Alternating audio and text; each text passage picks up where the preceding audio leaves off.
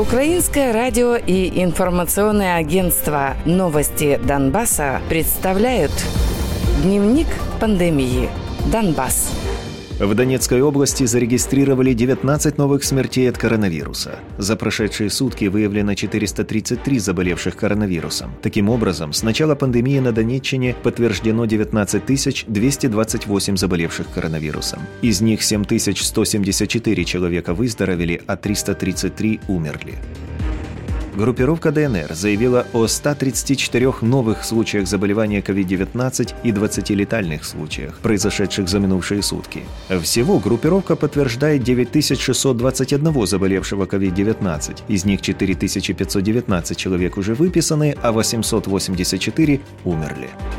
В Луганской области без учета неподконтрольной территории подтверждено 89 новых случаев COVID-19. Кроме этого, умерли трое заболевших ранее. За все время исследований на Луганщине коронавирус выявлен у 5474 человек. Из них выздоровели 2972, умерли 136 человек.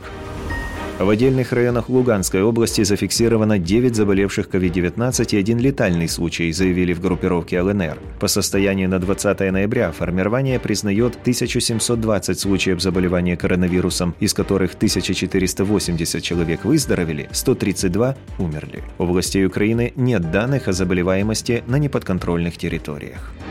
С субботы 21 ноября в Украине правоохранители и уполномоченные лица будут иметь право штрафовать за неношение маски в общественных местах от 170 до 255 гривен. Соответствующий закон накануне подписал президент Владимир Зеленский.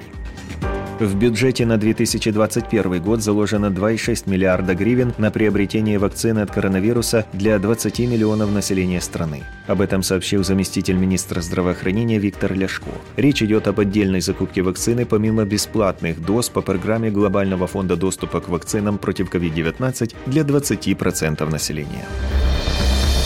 Дневник пандемии. Донбасс.